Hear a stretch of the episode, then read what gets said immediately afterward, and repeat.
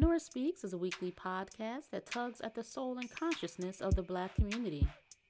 With show topics such as youth empowerment, education, women's impact, and civic engagement, Nora Speaks challenges the listener to not only join the movement, but be the movement. On the show, you'll learn from insightful guests who have demonstrated capacity in these fields and more, and I'm your host, Nora Muhammad. Welcome to the show.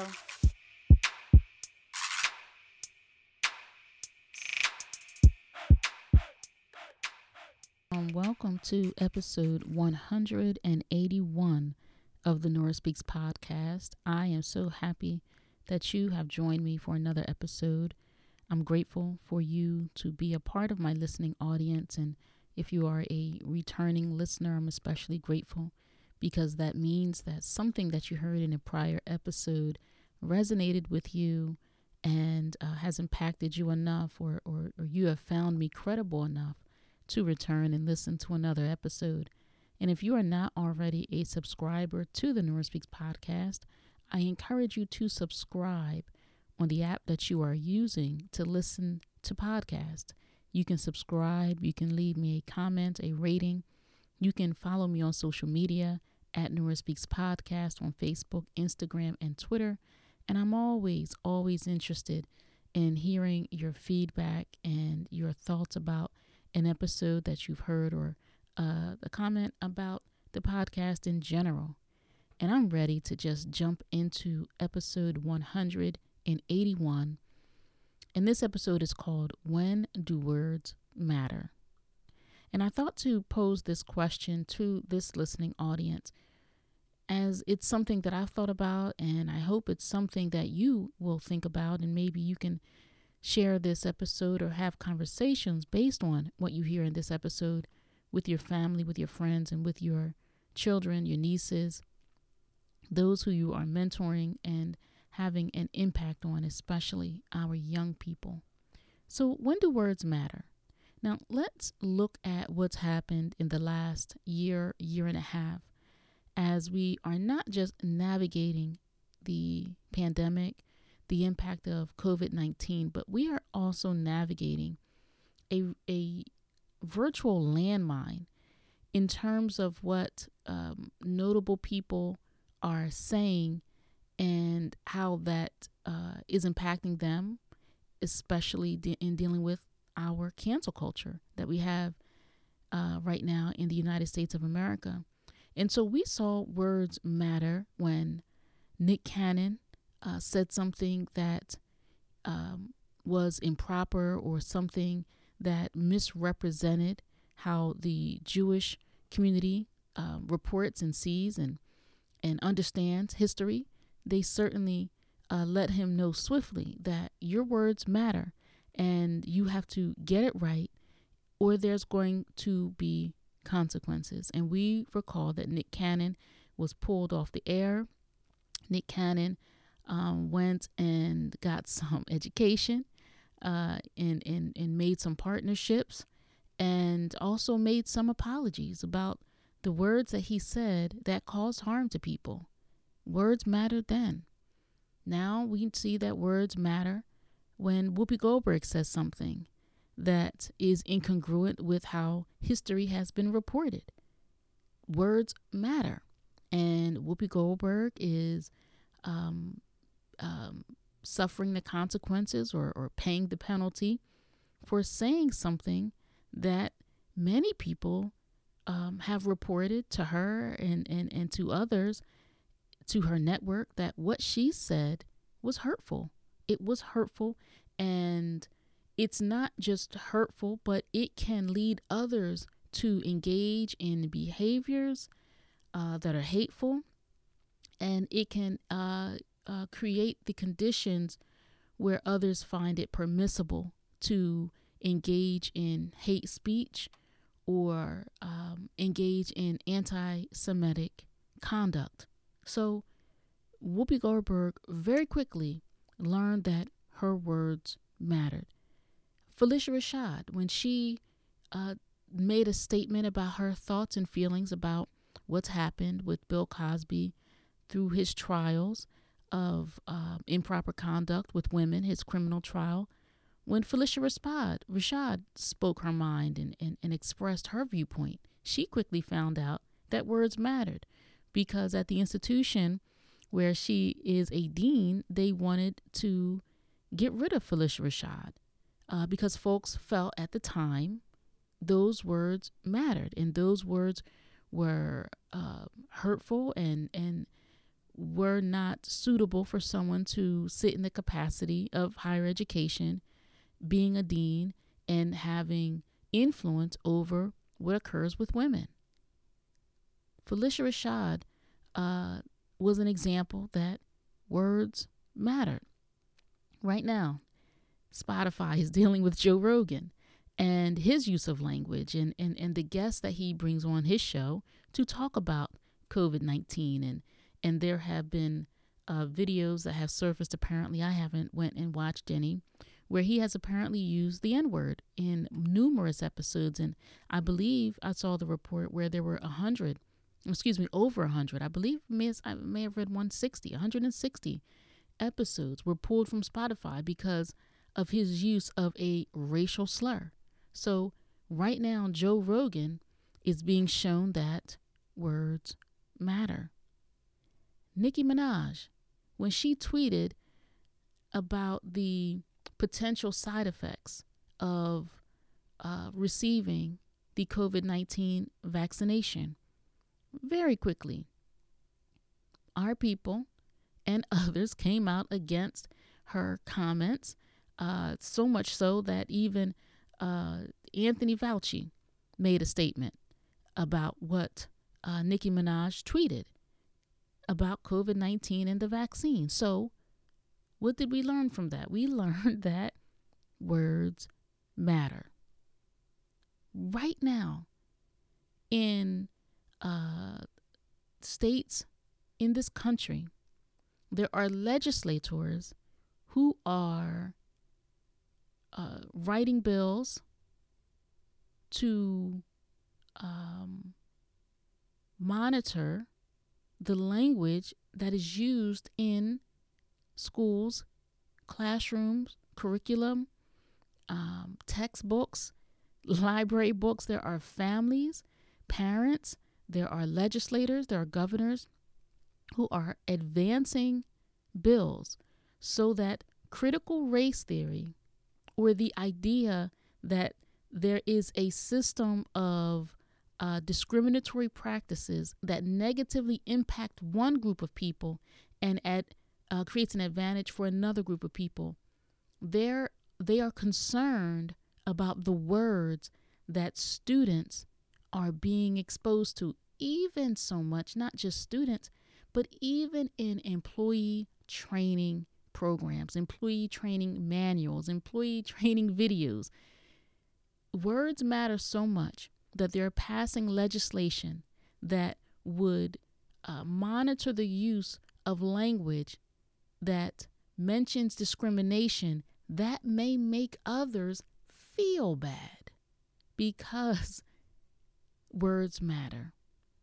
So, my question to my community, to my brothers and to my sisters, is do words matter when they are vulgar and sexually explicit and they're coming with a beat and a very colorful video. Do, do words matter when record record executives pump uh, filthy vulgar and provocative language to our young people? Do words matter when we have entertainers and artists who are uh, promoting drug use and drug abuse? Do, do words matter then? Do we not concern ourselves because we're apathetic, because we're indifferent? Do we not care about the words that record executives are promoting to our young people? And I know I've talked about this on the Nora Speaks podcast before, but I thought it was relevant to bring up in light of all that we are seeing throughout American culture where they are saying, hold on, because words matter, you can't say that. You can't write that. This book can't be in the school library. This can't be in the school curriculum, right? You're a talk show host. You can't use words like that. You can't uh, describe history in such a manner as you did because words matter. Well, black folks, do words matter when it comes to the language that we expose our most vulnerable, our most impressionable demographic to? Do words matter? You know, I did some research uh, one time about the use of repetition and how repetition is a tool that's used to persuade, right? Let, let's let's think about people who want to persuade. We have advertising executives and, and marketing um, folks. They, they want to uh, persuade us. We have politicians. They want to persuade us. Right now, we have public health officials, and they want to persuade us to engage in behaviors or to consume products, right? Apple, they want to persuade us. Samsung, they want to persuade us, right? Well, what tool do they use in their persuasive tactics? They use repetition, right? So we hear the same messaging over and over and over. And there are key reasons why the use of persuasion is effective. Number one, the more somebody repeats something, and if they repeat it often enough, the more likely we begin to see them as an expert in the message that they're bringing, right? That's one reason why repetition is important.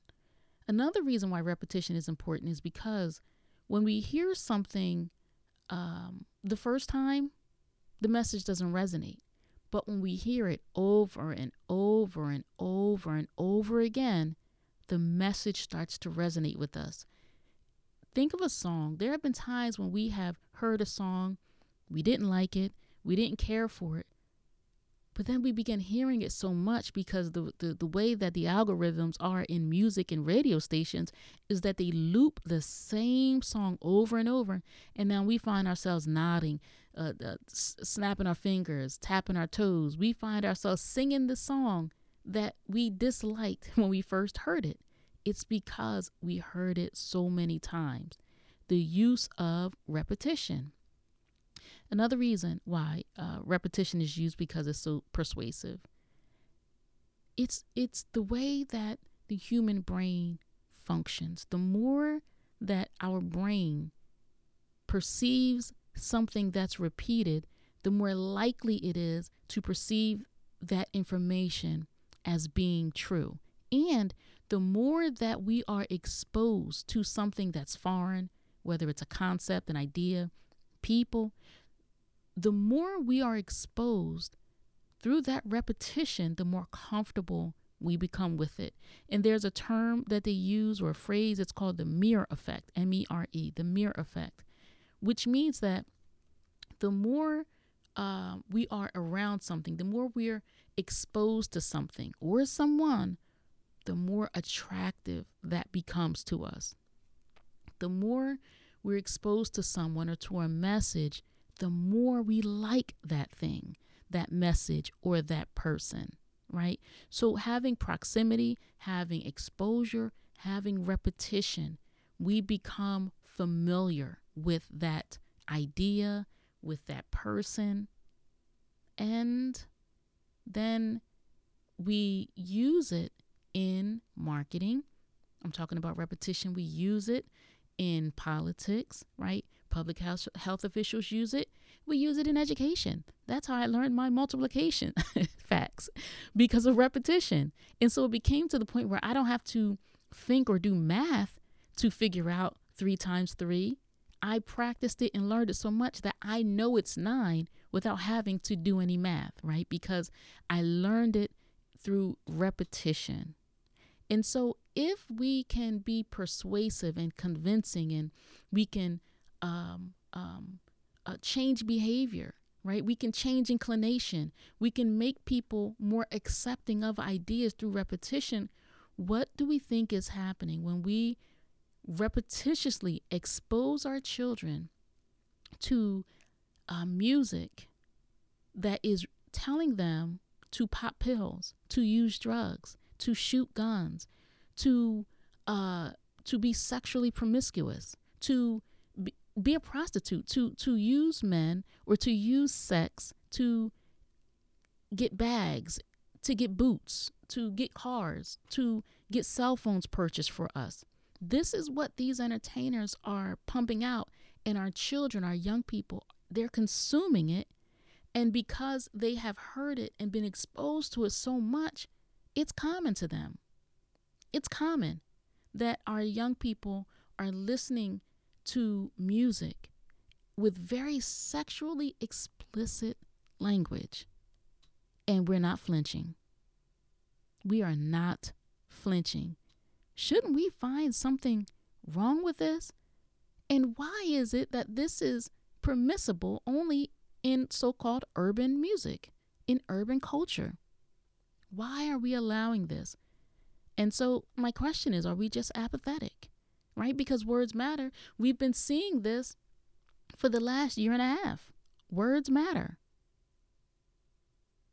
But record executives and those with agendas in in in guiding the young black mind away from productivity, away from self-respect and respect for kind, they are directing us to be so callous and to be so unfeeling and to be so unflinching that with something as explicit and provocative as music that's um, produced by Cardi B and Megan Thee Stallion and many many others, not just them, that that is just uh, normal, and and we have allowed uh, pornified music or pornographic music become normalized in our culture. You know something else that's interesting is the use of mantras, right? So when we're trying to help people change their negative concept about themselves, or we're trying to get somebody excited or, or, or develop a strong belief in self and their abilities, right? Then we encourage them to use mantras where they repeat something, some word or some phrase that's affirming, that's positive. We encourage them to say these phrases, say these words daily, uh, multiple times throughout the day, to engage in this practice repetitiously so that they can change their mindset with the use of words. So if we can alter our thinking, our thoughts about ourselves, our thoughts about our abilities, our thoughts about our worthiness by repeating a mantra, what is happening when our young girls are repeating the lyrics of a Cardi B song? are repeating the lyrics of a Megan the, the Stallion songs. Now, I I'm not a fan of calling people out. I'm not a I, I'm not someone who condemns our people. However, what I'm condemning here is the product that these people are promoting to our young people. It, it's awful and it's hurtful. And if we can repair our thinking with the repetition of positive words, do we not consider that we're damaging our minds, damaging the minds of our young people with the negative language, the negative lyrics, the negative content that's being saturated in the black community through urban culture, through urban media, by these record executives? I mean, you know, quite frankly, I don't I don't expect a record record executive to care about what's happening with our children, but I do expect us to care. And we have become so callous. We are now cheering these women on and cheering our girls on when they consume this garbage and then regurgitate it back to us. And we want to repackage this nonsense as empowerment. I don't think so. And somebody has to say something about it. We have to adamantly reject this. We have to put something in the minds of our young people that's going to empower them, not just to do something for self, but to love each other and to love themselves. And what we are allowing them to consume in modern culture is doing just the opposite. And uh, we, we need to be speaking out about it. And quite frankly, I don't hear anyone speaking out about it. I mean, there are folks who have greater access than me, they have louder microphones than me, and they're quiet about this. But when Nicki Minaj talked about what happened with someone that she knows after receiving a COVID 19 vaccination, now we're concerned with what Nicki Minaj is saying. I think we're too late.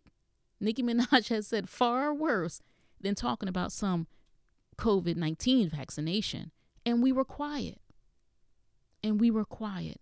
But for us to come out and say, hold up, Nicki, you can't be talking about the vaccine that way. That shows that we know words matter, but we don't care when it's coming through the earbuds or this radio speaker into the minds of our youth. So we're we're just mixed up. We're turned around. We're backwards, and this is evidenced by how quiet we are with the garbage that is coming to our young people and we don't raise a finger, we don't raise an eyebrow, and we don't raise our voice. And that's unacceptable. So, your sister, Sister Nora Muhammad, I'm raising my voice. And I'm saying that we have to do better. And if we don't, we are damning our young people to a very, very, very difficult time. Very difficult time. How can we encourage our young women to be truly empowered through love of self and knowledge of self and they and we allow them in their formative years to reduce themselves to whores that's not acceptable how can we expect greatness from our young men for them to be strong men for them to be providers for them to be protectors because we say men ain't you know fill in the blank that's what we say right but we don't say hold up what's with this music that's encouraging my son to pop pills? What's with this music that's encouraging my son to pick up a gun? What's what's going what's with this music that's encouraging my son to use women for sex and not want to be a provider and protector of them? What's going on here? But we don't say anything. We don't say anything. And uh, you know, we're suffering now and we're going to continue to suffer and the suffering is just going to get worse. And this isn't Sister Nora or Nora Speaks being a doomsday preacher, but I'm just saying that, you know, this is going to run its eventual course. And if we don't try to intervene and make a difference, then we're in for a world of trouble. I mean, Spotify is going to censor or well, they are censoring Joe Rogan by removing some of his episodes. But is Cardi B still on Spotify? Can can our children still get Megan Thee Stallion's content on Spotify? I would love Megan Thee Stallion to make great content, but I'm just not aware of any. I would love for Cardi B to make great content and to make a lot of money doing what she loves. But if what she loves is producing garbage for our young people, that shouldn't be on Spotify. If it's damaging, if it's hurtful, right? I mean, isn't isn't this why Spotify is removing Joe Rogan's uh, episodes because of the hurtful, harmful, dangerous, damaging language that he may have used. But we can still go on and we can find all manner of debasing and degrading content that's targeting the urban community, that's targeting the black minds of our young people. So, you know, I'm not um, expecting Spotify, I'm not expecting legislators, I, I'm not expecting the PTA to uh, care about our children, but I'm expecting us to care about our children. And uh, I would like to see more people speak up about this because our apathy is showing. Come on, black community. Our apathy is showing for us not to utter a word about the content. So, whatever side we are on with whether uh, Whoopi Goldberg should have been taken off The View or should stay on The View, whether Joe Rogan's episode should come off, stay on, regardless of all of that. I'm just asking us to show some concern about our young people. I am going to include a short um, bit of uh, a young brother named Juice WRLD, an artist who unfortunately overdosed. I'm going to include lyrics from his song. I believe his song is called Maze. I'm going to include lyrics. Uh, I'm not going to include the music because I don't own the rights to it and didn't get permission. But you will hear me um, speaking the lyrics to one of his songs. And, and the lyrics show how this young brother was suffering. This young brother was in pain. Stuck in a maze, everything's okay, but it's not really okay. My life's a death race. I'm numbing my pain with codeine rain. I'm going insane. Life's not the same. Stuck in a maze, I'm not going anywhere. My brain is going everywhere. I'm tormented every day. Mama, I'm losing my mental. The sorrows that I've been through, story to be continued. I sip ill, pop pills, crack seals, doing anything to numb the way that I feel. Yeah, I chase thrills, you still chasing Hot Wheels. Ride a dirt bike down the ditch, see if I live. I knock my subconscious unconscious. They tell me that they can help me. I got this.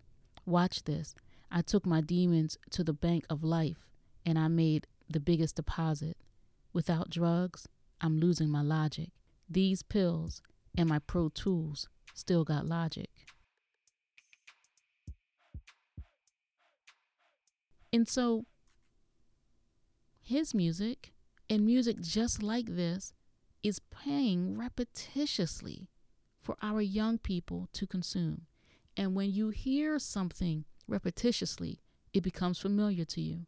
And at the time that this song was produced, I remember hearing about how our young people was having they were having uh, this suicide culture developed where our young people were talking about suicide. They were talking about depression. They were talking about just how sad they were. At the same time that this artist released this music and i remember thinking um, I don't remember. I don't. I didn't know that black people talked about pills and. I mean, sure, weed and and and and and, and liquor, but black people are now talking about pills. And you know, it's it's not my music. It's not my generation. Um, and you know, I don't plug into the men's music as much as I plug into what's the women are saying. You know, for obvious reasons. And I listened to this and I understood.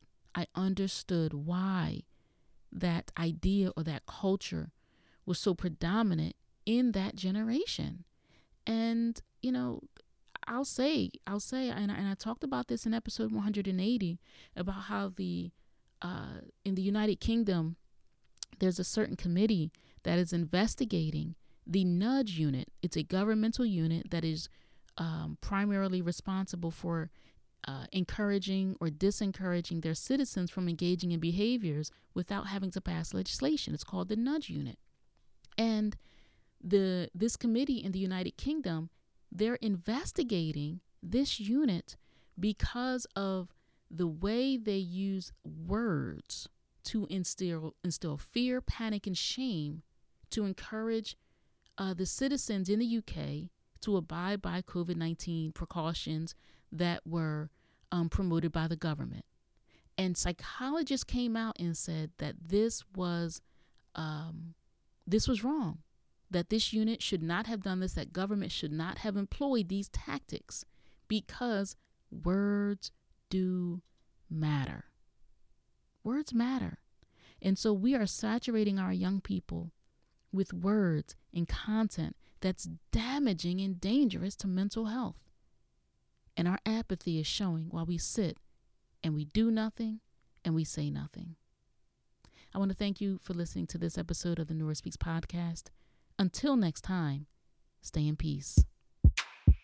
Thank you for listening to another episode of the Nora Speaks podcast. Be on the lookout for a new episode coming at you fresh next week. And as always, if you want to learn more about me and the work that I do, visit my website, noramuhammad.com. Or if you have a listener question, email me at info at noraspeaks.com. You can also follow the Nora Speaks podcast on Facebook, Instagram, and Twitter at Nora Speaks Podcast. I'll be sure to include links in the show notes. If this show has value to you, please subscribe, rate, and review, and share it with family and friends. And be sure to check out previous episodes. And remember, Don't just join the movement, be the movement. Stay in peace.